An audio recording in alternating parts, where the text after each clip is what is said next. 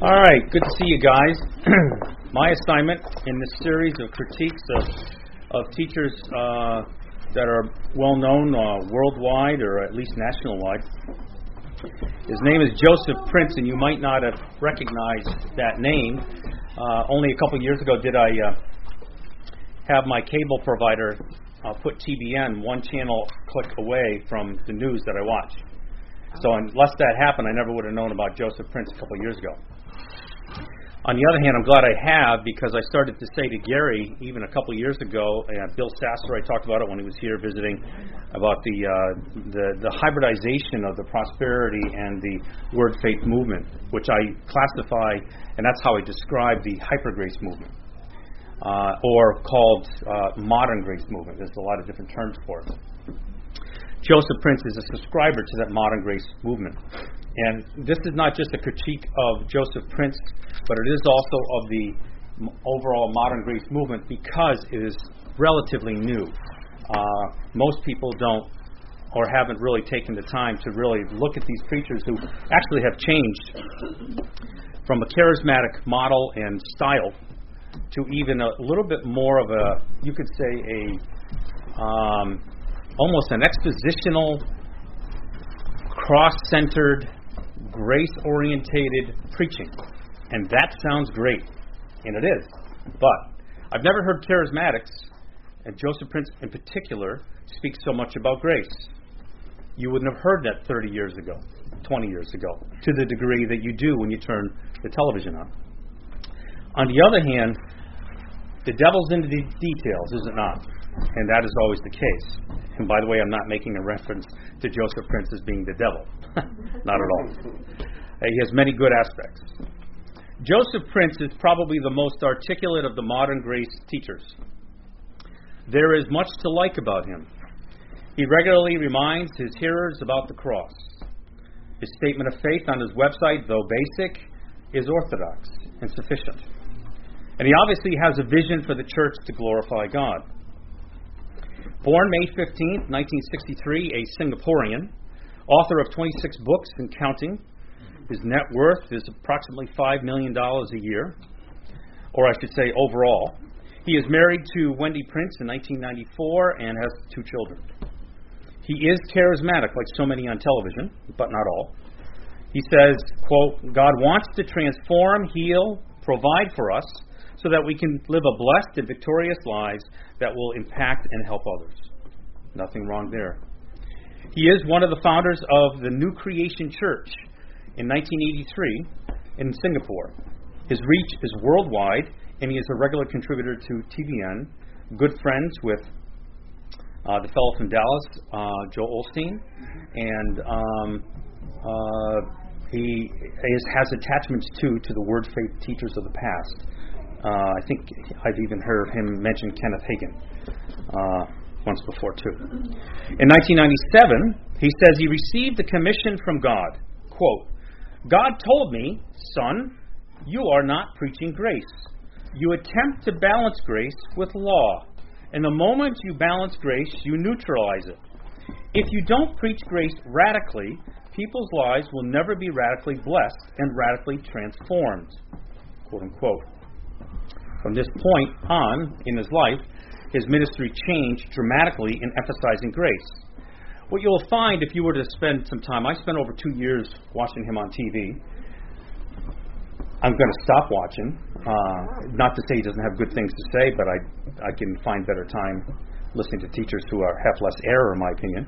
Uh, but the idea, though, is is that he uh, is a person who uh, is trying to fulfill that not just vision, but direct announcement from God to his own heart. One time he said just a few weeks ago, Whatever God tells me conversationally, I tell you to his 63,000 member congregation. His success with this modern grace message has led to a second church in Irving, Texas called Grace Revolution Church theologically as prosperity and word faith roots. Religion will tell you that God wants you sick to teach you character and patience, he says. Religion will tell you that God wants you poor. so that you will learn humility. It sounds noble, doesn't it? But these are lies from the pit of hell. Religion, in the word faith, I should say, well, yes, word faith, prosperity, and this hyper grace movement, modern grace movement, is, you could say, anathema almost nowadays, the way they preach against religion. And it's a biblical word, by the way. I have chosen to include statements from other modern grace teachers to help us understand not just Joseph Prince, but the movement overall. When you add the prosperity and word faith movement a tainted emphasis on grace, you have the makings of a worldwide revival of error.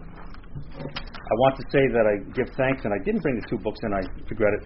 Um, I read two books by Michael Brown, theologian, Hebrew and Greek scholar from Colorado, I think. Uh, Gary hooked me up with him. He's on the radio a lot. Um, I also have uh, gone through um, uh, a good, a good little percentage last night of uh, um, Joseph Prince's book, new, newer book, uh, "Live the Let Go Life," and two years of TV, um, which is enough. Um, let me give you a true definition of grace, because I'm going to be honest with you, it's a little bit more. I think I think it's nuanced more this discussion on Joseph Prince and the larger understanding of the modern grace movement uh, because uh, the words sound so good. Uh, they sound so accurate. And you could watch 10 shows and you might not pick anything up. But if you know where they're coming from in those 10 shows, you will probably pick something up for sure. Um, a true definition of a grace, though, this is by A.M. Hunter. I get it out of uh, Michael Brown's book. And by the way, I give him all the credit. The chronology of this critique is simply a chronology of the categories that he brings up in relationship to not just Joseph Prince, but the modern grace movement as a whole. True grace is this the free, forgiving love of God in Christ to sinners, and the operation of that love in the lives of Christians. Modern grace teachers raise their hand with us with the first half of that definition. The second half is what they have a problem with the operation of grace within us. Sanctification is the major doctrine of difference, for sure, but it has a whole lot of baggage that comes with it. Joseph Prince's understanding of grace and its effects upon the believer lead to a response that corresponds to Prince's latest book title, Live the Let Go Life. Kind of should, if you're older than 50 years old, you probably got a familiar ring going on there, and I'll connect that. Is Joseph Prince's hyper grace misleading many Christians to think that all Christian must do is place one's faith in God's grace and God will sanctify him or her by simply believing? God will fulfill his promise to make us a sound Christian without any effort on our part. Mm-hmm. Is that so? That's the question to answer. I have chosen to focus on this doctrine of Joseph Prince because grace is that important. There are more differences between the two of us than just the doctrine of grace. His charismatic doctrine is the biggest difference. Healing and the atonement is major. It's strewn throughout the whole message, all his, almost all of his messages, like so many of the charismatic preachers.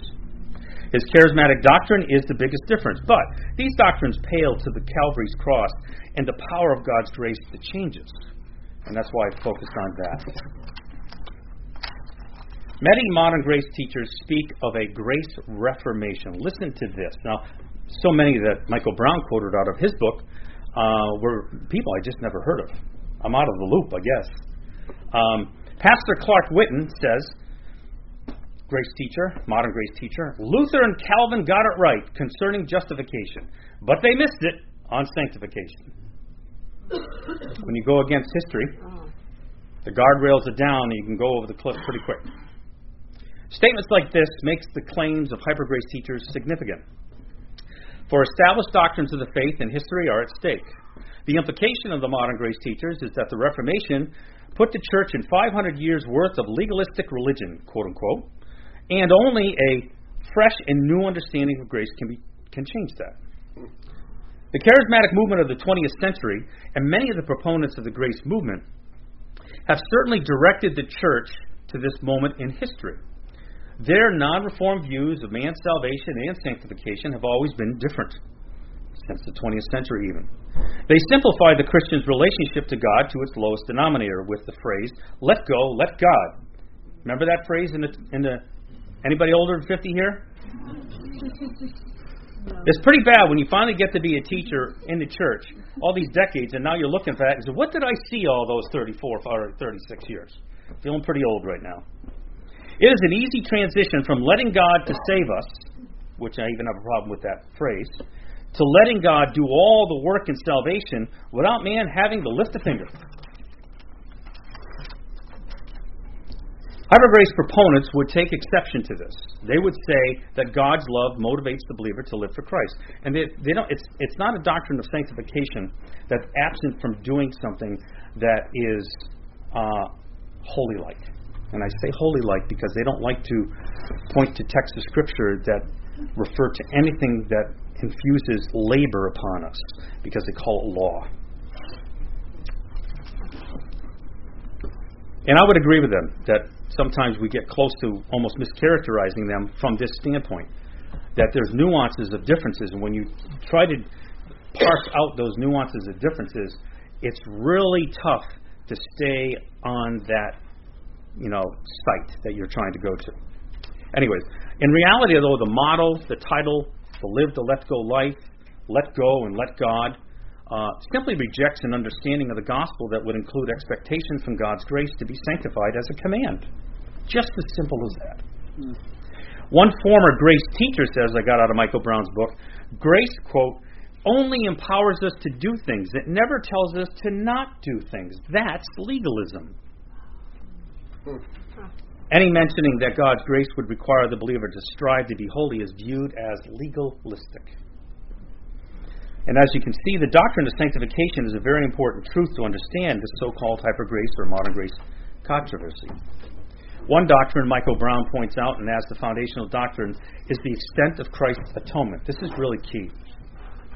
Has Christ finished work forgiven everyone, every believer, of their past, present, and future sins? Now that's got an awful lot of detail that has to be discussed in that. I'll leave that for the question and answer session. Joseph Prince says, in regard to this view, Michael Brown takes the position, and I understand his position. I have a reformed position that he's not reformed. So, in relationship to that, I have a nuanced difference from Michael Brown. In the same breath, though, we are on the same page in relationship to the error of Joseph Prince. That is this Joseph Prince says, His grace is cheapened when you think that He has only forgiven you of your sins up to the time that you got saved, and after that point you have to depend on your confession of sins to be forgiven. God's forgiveness is not an installment, my friend. The day you received Christ, you confessed all your sins once and for all. I agree with 80% of that, 90% of that. There's a, there's a caveat. Now, this is a very important statement. Does God only forgive our past, present, and uh, past and present sins, and does God's forgiveness depend upon the Christian's repentance of their sin? Keyword there. When they sin in the future. The hypergrace teachers believe that a Christian's repentance is at work, uh, is a work equivalent to the law and grace paradigm of the New Testament. Pastor Ryan Rufus says, if we sin in the future, this gives a lot away. If we sin, quote, in the future, don't start asking God for forgiveness. Don't confess that sin. Don't repent of that sin. Keep walking in the grace covenant. You see the nuance difference. See, to jumping off the cliff. They're okay staying on the edge of the cliff, but they jumped off the cliff with statements like this. All right. Once again, notice this critique of Joseph Prince and the larger modern grace movement very quickly gets into the nature of the atonement. That's why in the panel I said if anybody wanted to be able to defend against it, the atonement is where you want to go. So now we should realize how important these studies are to the church. I agree with Michael Brown that the atonement of Christ demands something of every believer, and this is a life after conversion that consists of a life of repentance, confession, cleansing, and refreshment by the Spirit of God. When we first believed, God forgave us of our past sin of debt. We owed and the present sin we were confessing. The atonement the hyper grace teachers teach emphasizes a forgiveness in the future that does not demand repentance because the sin has already been forgiven. So you do not have a life, for instance. Maybe the Puritans took it a little bit too much, but I love, blessed are those who mourn, for they shall be comforted. And mourn over my sin leads me to repentance, leads me to life in Christ. I get emotional when I start take, talking about these things because we're talking about critical doctrines of our Savior.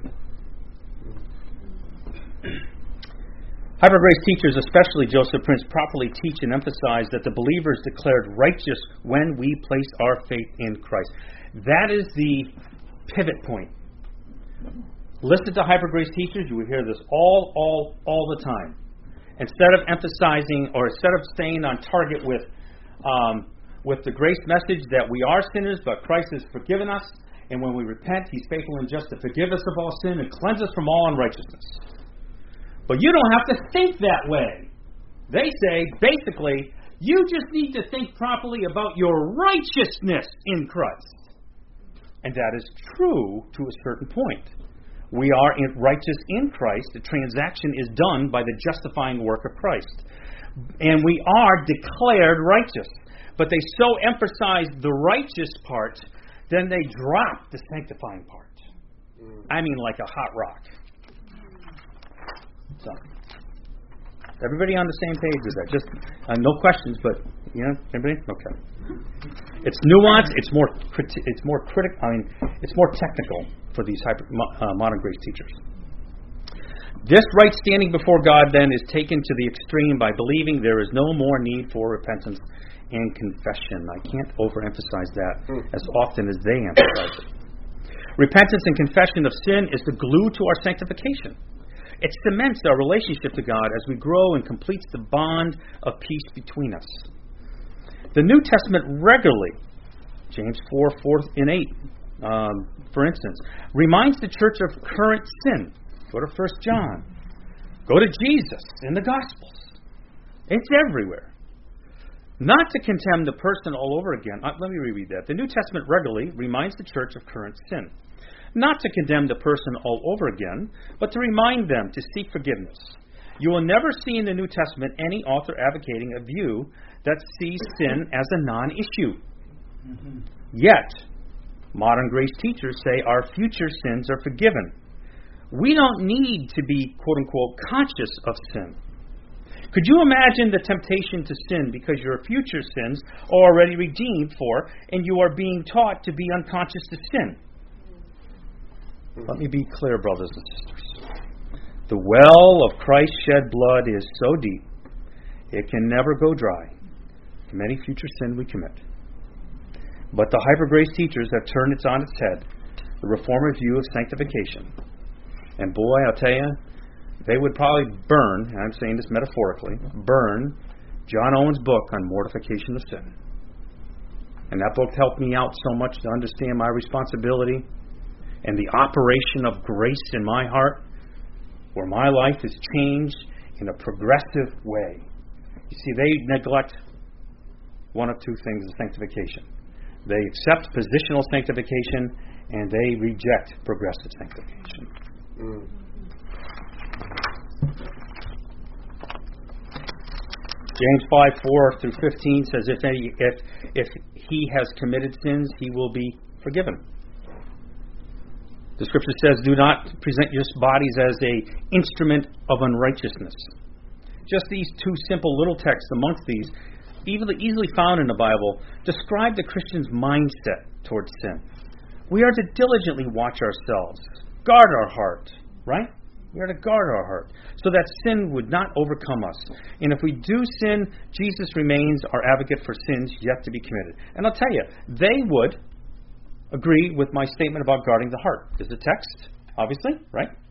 Um, uh, guide your heart is another text in the Old Testament. Proverbs, I think it is. And the idea is that, in one sense, they agree, and then another sense, because they are molded and they are driven by this modern grace understanding. And remember, by revelation. Remember, by not accepting the Reformation view of sanctification. They have to then always tweak every verse they run into that seems to imply that there's some striving required of us in sanctification. The Christian life is lived by the knowledge of Christ's sufficient sacrifice for sin. We also live as believers who acknowledge that we will sin in the future, and when we do, we are ready to confess our sins to God for a continual cleansing from it. But hypergrace teachers reject this. In fact, they consider it sinful to confess sin already forgiven. They say the Holy Spirit would never convict the Christian of sin. Joseph Prince, quote, says, The bottom line is that the Holy Spirit never convicts you of your sins. He never comes to the point to point out your faults. I challenge you to find a scripture in the Bible that the Holy Spirit uh, comes to convict you of your sins. Huh?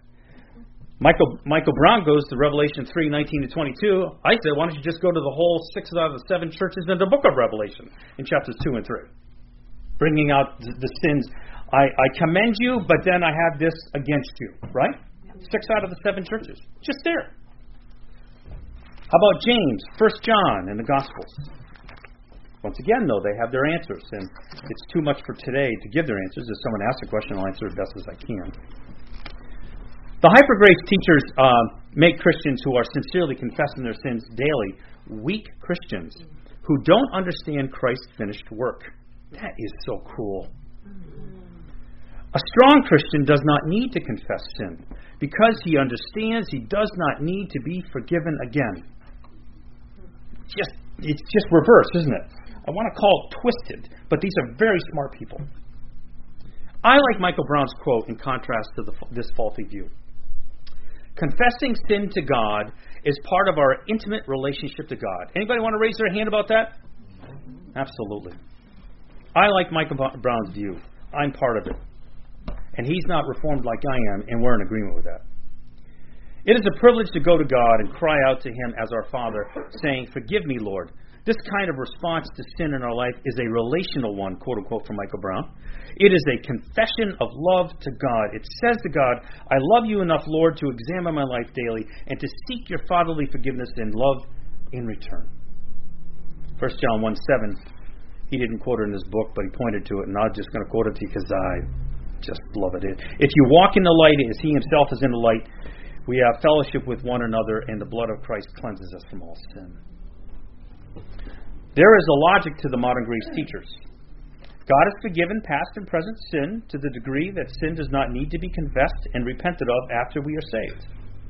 This logically means the Holy Spirit would never convict the believer of his sin throughout his life because his sin has already been atoned for and you're righteous in Christ. Then, even some, not all, and, and not from what I can find, Joseph Prince, then even some hypergrace teachers have already gone on the bandwagon applying their logic to the unsaved. That is, the unsaved will not be convicted by the Holy Spirit of their sins. It's a slippery slope and a snowball down a hill. And I wouldn't expect if we if this continues on in the fervor that it is in ten years, a larger share or majority of the modern grace teachers will agree with the universalism aspect of this. This way of thinking reminds me once again of the 20th century phrase, let go and let God, as if man unsaved or saved has no responsibility or accountability to God. Michael Brown quotes Charles Spurgeon. I love it. I've heard this before. Um, too many think lightly of sin and therefore think lightly of the Savior. If our spiritual life does not include a struggle, a fight, a battle against sin, we are thinking too lightly of our Savior, brothers and sisters. Hypergrace teachers recoil at this thought, and I would too if someone actually applied this reasoning to me. But what conclusion can we come to when Joseph Prince says, quote, the Holy Spirit never convicts Christians of sins. He never comes to the point of your faults, point out your faults. It does not take a revelation from the Holy Spirit to see that you have failed. However, when you know that you have failed, what you do need is for the Holy Spirit to convict you of your righteousness. See the switch? Rather than being convicted of sin, you're convicted of your righteousness. If you're convicted of your righteousness, you place your faith in God. You place your faith in God. You don't have to do anything because you have an effortless spirituality, because therefore you don't have to do anything. Christ has done it all. Let go, let God. The half truth is no truth at all. Yes, the Holy Spirit tells us that Christ's atonement has made the Christian, the, the Christian righteous in Christ. But the righteous work of Christ in us does not exclude the Holy Spirit from working in us the righteousness of Christ. this is only accomplished by the ministry of God's Spirit in the believer, the conviction of sin. Look at Job. Did not Job put on righteousness and it clothed him? Hyper grace teachers believe both the unsaved and the saved do not need to be convicted of sin. And I would say that that's not all the hyper grace teachers, but I'm repeating myself there for a purpose because I know it can get confusing, and that's why I'm repeating myself so much so you get it. It took me two years to get it in Michael Brown's books because it comes naturally to them. You don't need to be convicted of sin because it comes naturally. The world is judged because of their unbelief in Christ, not sin. Interesting. Um, he just died. Uh, R.C. Sproul. I only heard him just a couple years ago, four, three years ago, just before he died. He says, "You know," and this is a paraphrase of a near quote. He says, "You know," he says, he says, "I don't believe that people go to hell because they don't believe in Christ. He says, I think they go the, they go to hell anyways just because they sin. And he's right there. Right? We have all fallen short of the glory of God. Anyways, the Christian does not have to repent of sin and continuing in sin, but simply trust in the righteousness of Christ that is in them, they say. This belief will change them. The repentance of our sin will not change us.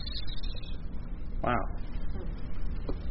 We must remember the convicting work of the Holy Spirit is the response of a God who loves us. That's critical. We don't want to be uh, we don't have, want to have the sense of a legalistic mindset that because you do these things and you are working out your salvation in fear and trembling, that somehow that work merits grace. That's not reformed. That's not true belief. It is that by the grace of God we go, and the love of Christ constrains us. So we must remember that the convicting work of the Holy Spirit is the response of God who loves us. When we are convicted by sin, we should be troubled by it.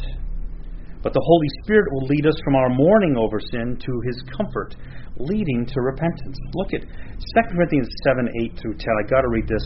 Michael Brown brought it up, but he just put it there, and that's a one of my favorite texts that, that, that that counsels my own soul. 2 Corinthians 7 8 through 10. Behold, what earnestness this godly sorrow has produced in you. What vindication of yourself. What indignation. What fear. What longing. What zeal. What avenging of wrong. That's my own spirit counseling my own self with 2 Corinthians 7 against my own sin to be like Christ. For sanctification to be effective, God's Spirit must convict the believer of his sin, lead him to repentance and change of life. Modern grace teachers emphasize the changing of mind upon the righteousness of Christ in you, downplaying the Holy Spirit's role in bringing a true godly sorrow to the believer to initiate a change of life. The overall view of the hypergrace teachers on doctrine of Christian sanctification is very different from the Reformed view, as I've said. Joseph Prince says this in relationship to Colossians uh, 2, when, he, when uh, Paul says, In him you are made complete or perfect. Colossians 2 says we are already made perfect in Christ. We don't work towards perfection. The minute you believe, Christ has made us perfect in Christ.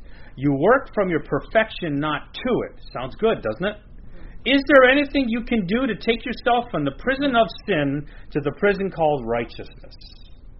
We don't have time to articulate what he's meaning there, but you do get the gist. We're perfect. You work from that perfection in righteousness. You don't need to go back to confessing and being convicted of sin. John Crowder says, pretty profound quotes here. The moment you decide to do something to be holy, you have trusted in yourself instead of Christ for salvation. Logical conclusion, right? It is obvious hypergrace teachers view any human effort to be sanctification, sanctified in Christ as a legalistic and law orientated act. One hyper grace teacher calls the reform view a murderous lie. Just because justification means we are pronounced righteous and declared righteous and now have a right standing before God does not mean God's declaration has made us in our daily life holy in, progress, in progressive sanctification. Modern grace teachers, Joseph Prince in particular, he says, do not believe in the progressive sanctification. In fact, uh, John Crowder says, the battle against sin, quote unquote, is over. Reformed teachers consistently taught the Christian is set apart as holy to God, Michael Brown says, by Christ's atonement. And we are growing in holiness for the rest of our lives. And that's true. That's what he says. That's what God says.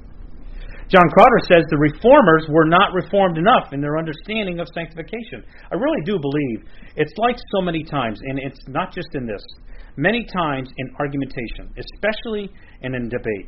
Um, we found this in um, many of the uh, debates we've had here at the church, in the old storefront, and others, where um, it's nuances and misunderstanding of the other person's view and coming to different conclusions, which shouldn't be conclusions because they misunderstand the person that they're debating against.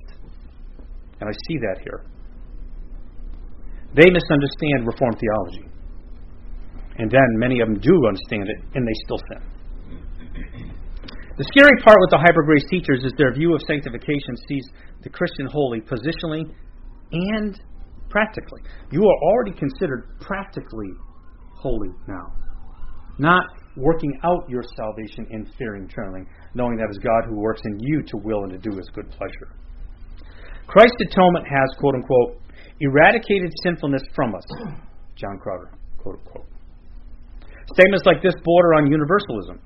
Modern grace teachers emphasize positional righteousness at the experience of any recognition of God's call to the Christian to be holy in our daily life.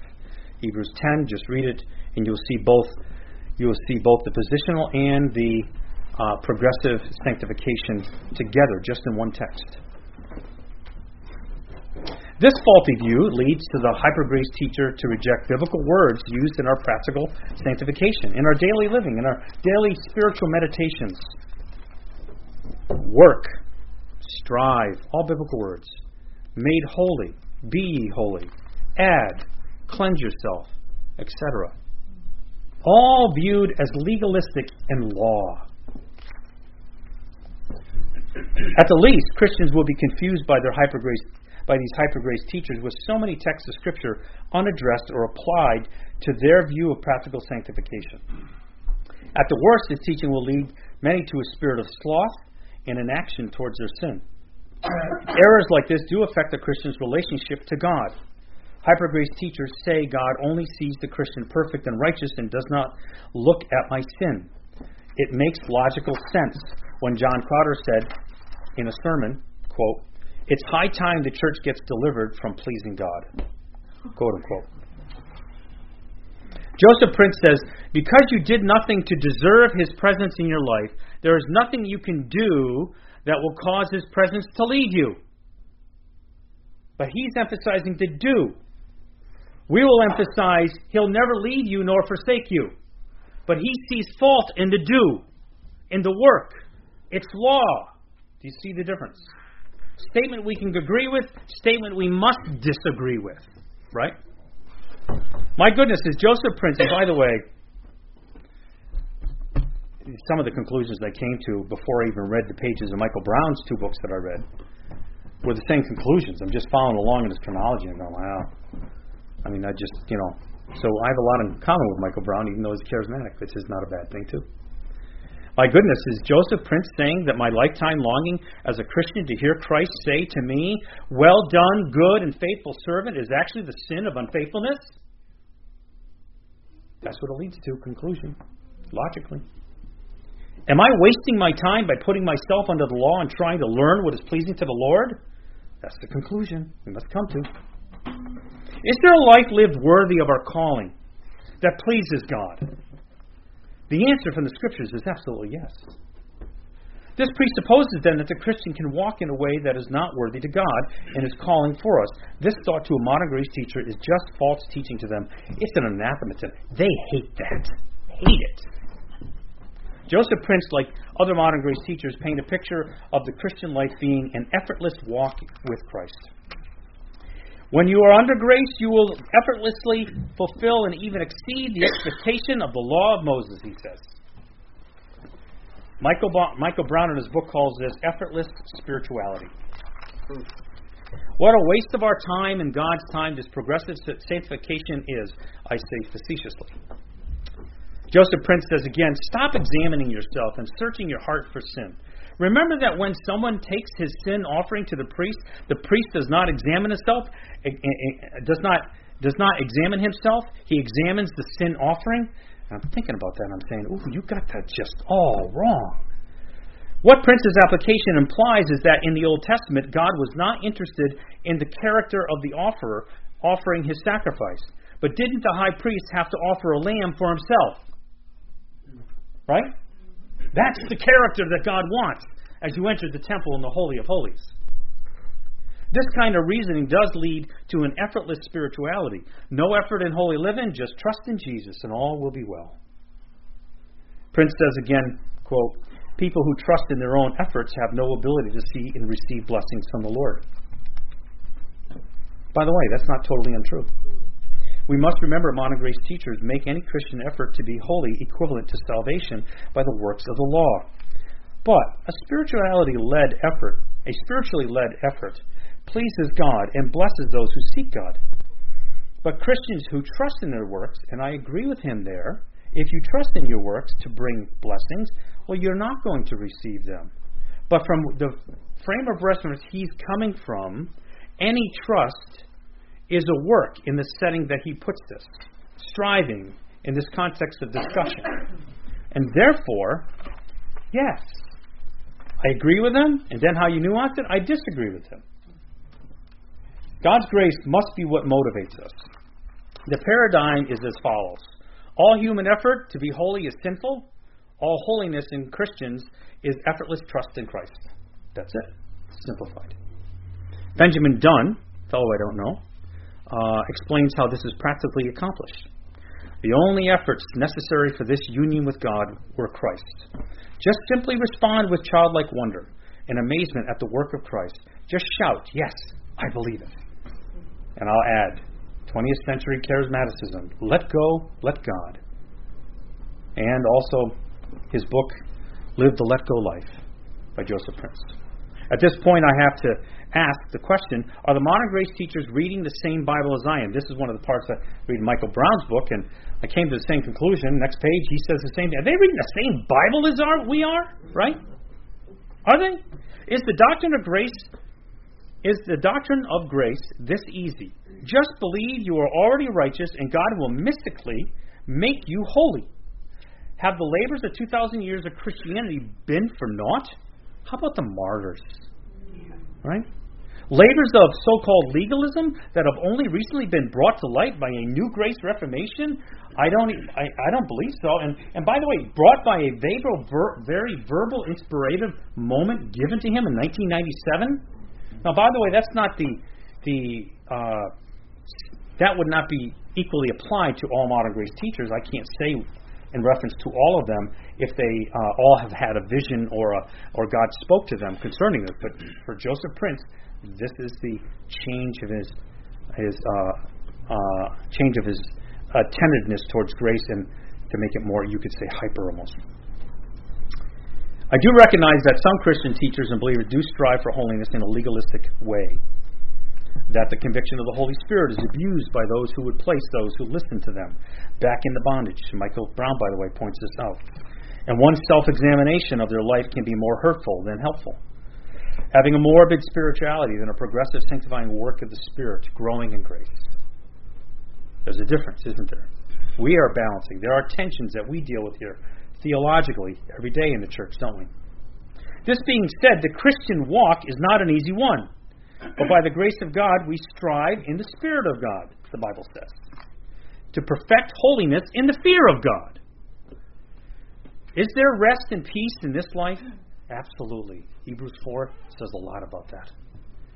There therefore remains a Sabbath rest for the people of God. As God rested from his labors at creation, we rest from any work or labor that would add to our salvation. Rest in Christ.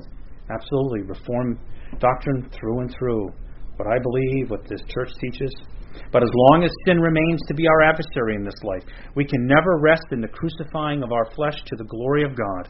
Paul said, I die daily that the life of Christ will be manifested in our mortal flesh and his. Peter said, The man who suffers for doing what is good or right finds pleasure with God. We experience a common union with Christ, hatred of sin. We fellowship with God as we abide in the light of God. This is the Holy Spirit's ministry in us, and it's our pleasure to suffer with God. We join in union with Him on the cross. I can honestly say, Michael Brown says, I say a double amen to this, following Jesus has much more joy than the struggle. Michael Brown also quotes Smith Wigglesworth. I've heard Gary quote this guy. Great faith is a gr- product of great fights. Great testimonies are an outcome of great tests. Great triumphs can only come out of great trials. Up to now, the picture, almost done. Up to now, the picture painted by modern grace teachers is that God is so good and Christ's work is so complete that the believer only has to believe God will change him. Effort means law, effortless belief means grace. This view of God's goodness to Christian to a Christian leads to a view that God is always in a good mood. And he has a whole other chapter on that, and I didn't pick up on that too much. Uh, I'm Michael Brown, of course. This picture is of a benevolent, gracious God only desiring good for man and saints. This picture is not untrue, but it is woefully incomplete, and it may explain why, after watching dozens of hours of Joseph Prince on television, and Michael Brown brings this out too. His observations, watching and listening, is like, is this the only message this guy has? I have I've heard him speak of God's wrath against. I've, never heard him speak of God's wrath against the lost. I've never heard him speak of hell and judgment and those. Uh, well, probably over maybe 200 hours of listening to him over two years. It's a lot. All right, I've never heard him. You never, ever, ever, ever hear in a positive context the sufferings of Christ. But, and I have to say this, have I watched all of Joseph Prince's sermons? No. But having so many of his sermons read and listened to him, if I preached as often as he does, I would not wait for that long to include all of those subjects I just mentioned. Mm. I just wouldn't. I do believe Hyper Grace teachers today side more with liberal teachers than reform ones. Michael Brown didn't make this connection, but I did. We all agree that Christ's gospel of grace is so gracious and loving of God, we don't deserve it. But modern grace teachers, like liberal teachers, remove, explain away, reject anything in the Bible that would steal from the love of God's grace upon the saved and the unsaved. Hypergrace teachers, like the Marcion heresy that Michael Brown brings out, make a sharp antithesis of Paul, law gospel, wrath grace, works and faith, and so on. This dichotomy has been around for a long time. Ask the average liberal pastor what he thinks about the God of the Old Testament, and he will probably say we are under grace in Christ. This is true, but not at the expense of God's immutability. Unfortunately, the pitting of, of the God of the Old Covenant against the New Covenant has led to the rejection of the New Covenant teaching that the Holy Spirit can be grieved by the Christian's sin and a suffering of relationship to God can appear. I've got a bunch of verses if you want some of those at the end of the, the study.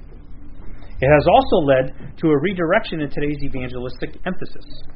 If obedience to God's commands is seen as law, legalistic, and works righteousness Today's evangelism must avoid these antiquated methods of past of the past and preach the love of Christ alone. See more similarities with liberalism? Joseph Prince says the glory of the law is exceeded by the ministry of righteousness. Don't I don't disagree with that. What Prince means though is the preachers who used the law of God in the past to evangelize evangelized incorrectly the doctrines of the law and grace are very difficult doctrines, but it is obvious which direction Joseph Prince and modern grace teachers have chosen. They have chosen to make the commands in both the Old and New Covenant a work of man's self righteousness and emphasize God's grace at the expense of these commands. Sadly, this means the very commands of Christ himself are rejected as well. Let me quote this. Let me. I just have to say this. They, like some Scofield dispensationals, uh, view the Gospels as Old Covenant explicitly. So the New Covenant didn't come in force, which I do agree with. Didn't come in force after Christ's death and resurrection.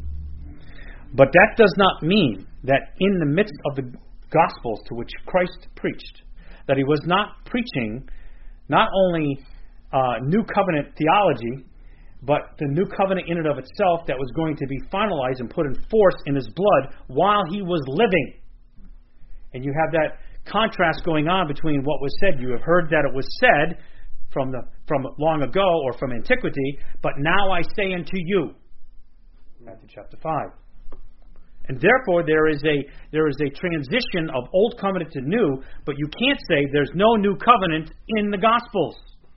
But that's where they come from. That's how they can reject so many explicit texts concerning when Jesus says, for instance, pluck out the eye and cut off the hand in relationship to sanctification, and so on.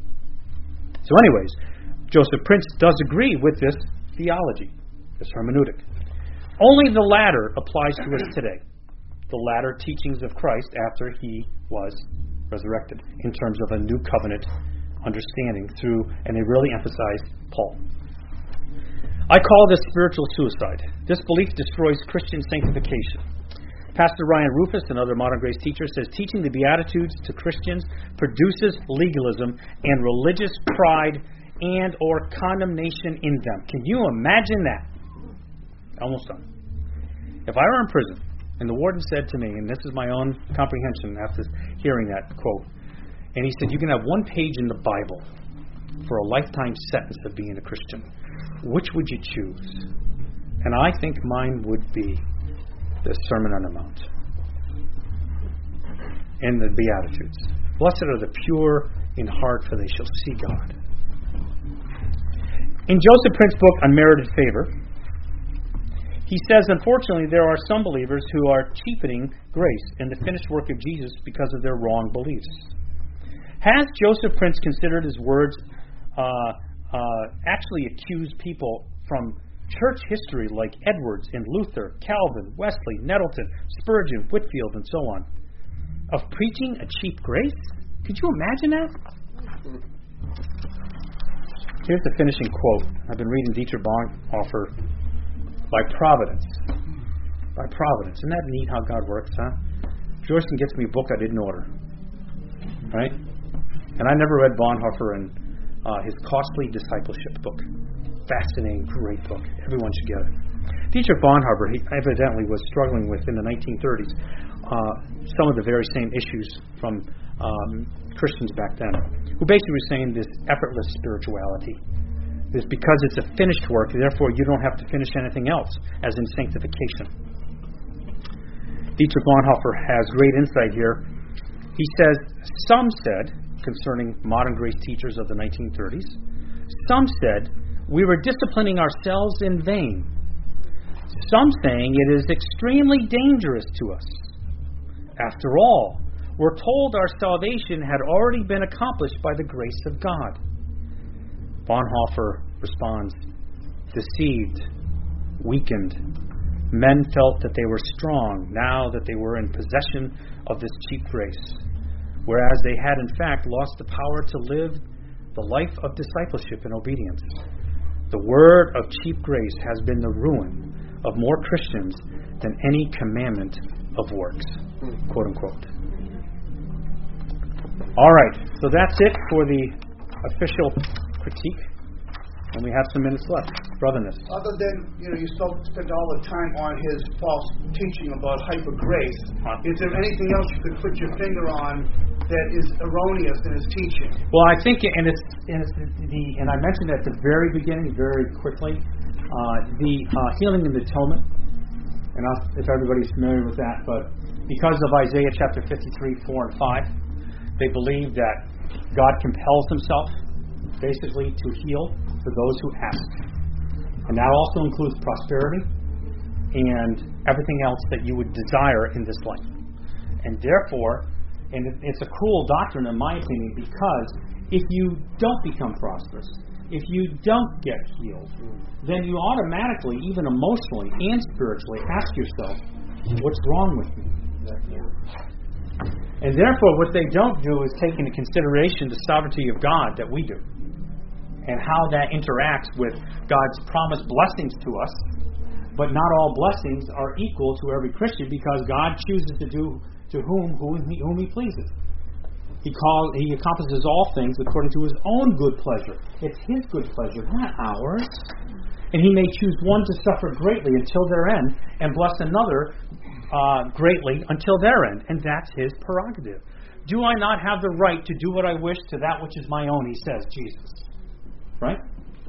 I think that's the biggest one, because that's the charismatic influence that leads to these doctrines. Ken.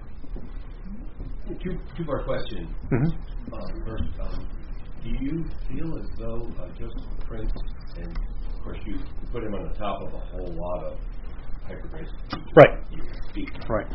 um, are, are believers in error or just false teachers to be?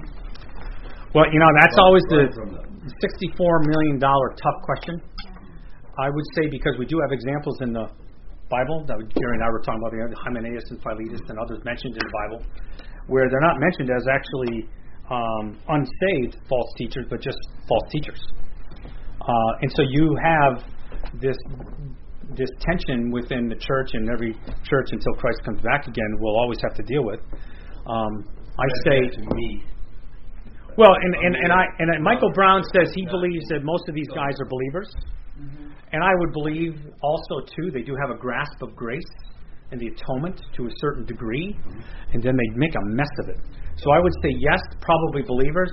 But I'll tell you one thing: if someone came up and had the number of people confronting these guys now, now this is starting to get steam, and also the critiques are getting to be uh, gaining more steam.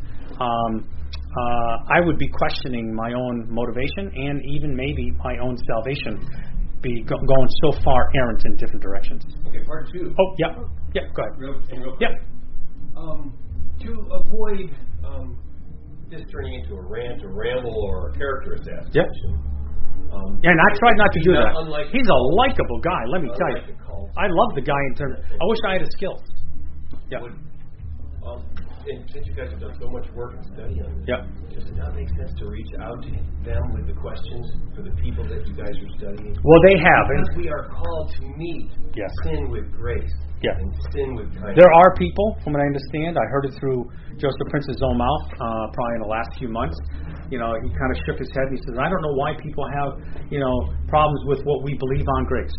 And that's a paraphrase, but it's basically what he was mentioning. He was teaching. Yeah, so obviously, you know, uh, Michael Brown gets a lot of hate mail, and some of it just, you know, respectful mail too. I don't think you would send me that. Yeah. Well, uh, you know, I mean, when you're dealing with grace, let me tell you, it's, it gets pretty, pretty well up in the stratosphere in terms of uh, these are critical doctrine. This is the critical doctrine. Yep. Well, I have a comment and a question. The Yep. comment was, I'm glad to know that I can put the plank back in my eye, stop pummeling my body, and sin so grace can abound more. There you go. There you go. Um, the question is, you taught at the beginning, you said um, that they think like religion, like God wants you to be poor. Right. Now, do, by religion, do you mean other doctrines or like Catholicism or Methodism? Well, the sen- the sense I get is that their overall view is that religion has failed on the grace message. And remember now, all, the majority of these people that uh, I've been reading from, um, uh, they have one thing in common with Joseph Prince in this sense. This is a new grace reformation. This is a new day, a new era. They had it wrong, the reformers, they had it half right, and now that's disturbing because now you're trying, now you're finding fault with biblical history overall for the last 2,000 years. Yes, sir. To, to law. Um, does Mr. Prince make any reference to like, you know how you know the term like daily devotion, like you get up and you have a study. Yes, I think he has a devotional book. Actually, I think he does. Oh, It, it rings a bell. Rings a bell.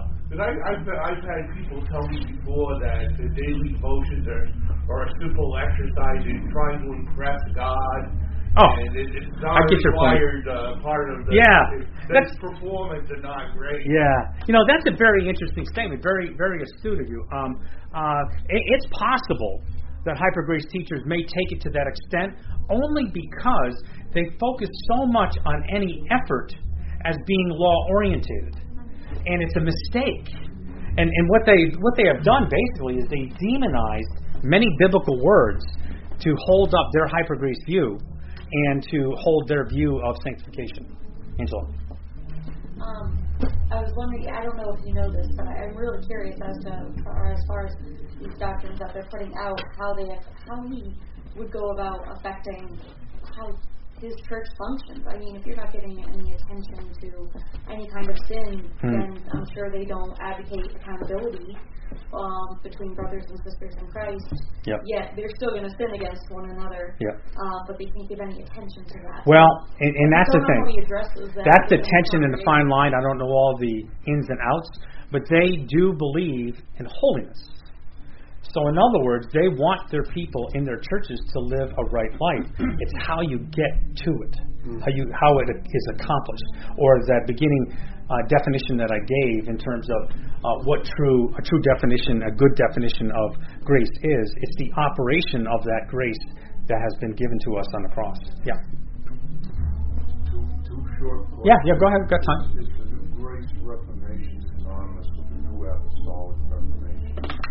You know, I don't know much about that New Apostolic Reformation. You, you teach me on that one. Um, second question is, uh, is their response to the Reformed view of sanctification um, and their sort of vitriol towards it, is, it, is that the same as lordship salvation that I've described by John MacArthur? Yeah. You know, that is a very good categorical area to go into. Um, I see why you're making the connection, and I totally agree with the connection. The question is Is Christ your Lord? Um, and does the Bible teach, uh, when it says literally, try to learn, quote unquote, what is pleasing to the Lord? And again, they would say, of course that's true, but you don't do it this way. That's the old religious way. See what I'm saying?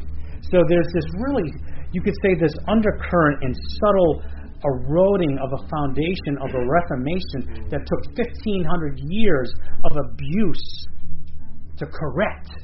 And all of a sudden, someone is called out by God and said, I need to change my message and be more focused on grace, and we're going to change history. And it doesn't make sense even from a logical perspective, let alone a practical perspective of understanding history and how God works within it redemptively. Amazing. Todd, how do they deal with Romans 7? I don't know how I deal with Romans 7 some days. like, you know, because you were saying, are, they, are we reading the same Bible? I imagine when they're reading through Romans, they, they just probably skip that chapter and go to 8. Well, I'll give you a, not to deal with Romans 7 because I, I have not read any of that in my reading of them. Mm. Obviously, Romans 7, in my opinion, you got to go to verse 1 first to understand Romans 7. Mm-hmm. But he means Galatians 5, the flesh lusting against the spirit, spirit against the flesh. Oh, okay. Yeah. Right. Yeah. Yeah, well, I, yeah, because I, I, I, I, I, I split those two a little bit differently. Uh, I understand where people are trying to make them equal, um, but um, let's just put it this way: when they um, interpret First John, they will they will say that that letter was written to Christians concerning the Gnostics, Mm. And Gnosticism was just barely getting its head out of water then. Mm. It was more then than it was 20 years earlier, of course, but it didn't get full blown until the second century. So the thing is, is that um, it helps them explain away uh, explicit text concerning conviction of sin, Mm. repentance of sin, and all the rest. So they would, John, in my opinion, take any text that alluded to any of the doctrines, or I should say, the words being used, or the emphasis on a progressive sanctification. They would they would explain it away, whether they do the Gospels in terms of the new covenant wasn't enforced until after the uh, the resurrection of Christ, or how they deal with First John, and so on. They, and, and I'm sure they have nuanced individual perspectives on each individual uh, text, and also, for instance, I heard him deal with Philippians chapter two: work out your salvation with fear and trembling, knowing God who works in you with uh, to will and to do His good pleasure. uh, Joseph Prince, and this was only about three weeks ago, basically took that whole text and spent 95% of the time on the second part of the work. Not to work out your salvation, but to work of God in you. Mm. And he, he, he, he emphasized the, the, the, the, the progressive, ongoing working out that God does within us correctly, in us, His will. But what about the working out your own salvation? He mm. never he never even went to the word work and see and, and showed his body either or whether that work was the same equivalent uh, interpretation of work for the mm. second work in that. And also he didn't discuss it hardly at all to balance the tension that by the way that's one of those really great tension verses that you need to teach properly. Mm. And he just he favored one side. And if you wanna if you wanna teach false teachings, you will favor one side. Uh, did someone else have an just okay? One more one more question. We got to go upstairs. One last one. Yep. I, I have heard just to speak to um, um, his belief in the laying on of hands of people that are that are sick. Right. Right.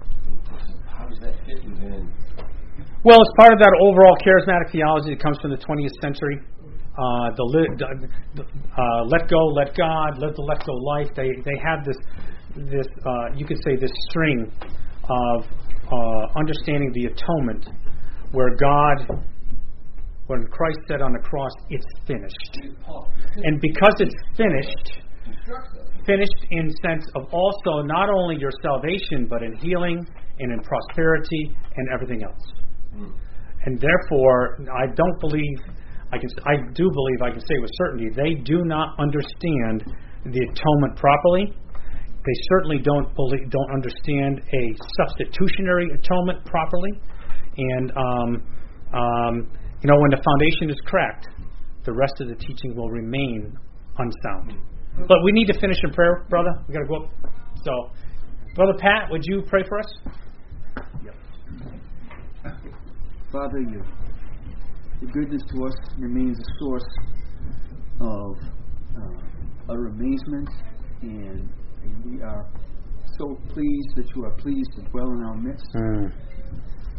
We just want to love you and love one another with the heart of renewal that you've given us. Bless us as we sit under the preaching of the word upstairs to. Um, to be learning and growing. We pray that the Holy, the Holy Spirit would do His work in conforming us to the image of Christ. Thank you for the efforts of your servant Todd in preparing to teach and in the, uh, the ability of the class to interact. And all these things, we are humble servants to Christ. Amen. Amen. Thank you. Thanks, Todd. How do I shut this off? Oh, just push the little stop button right there.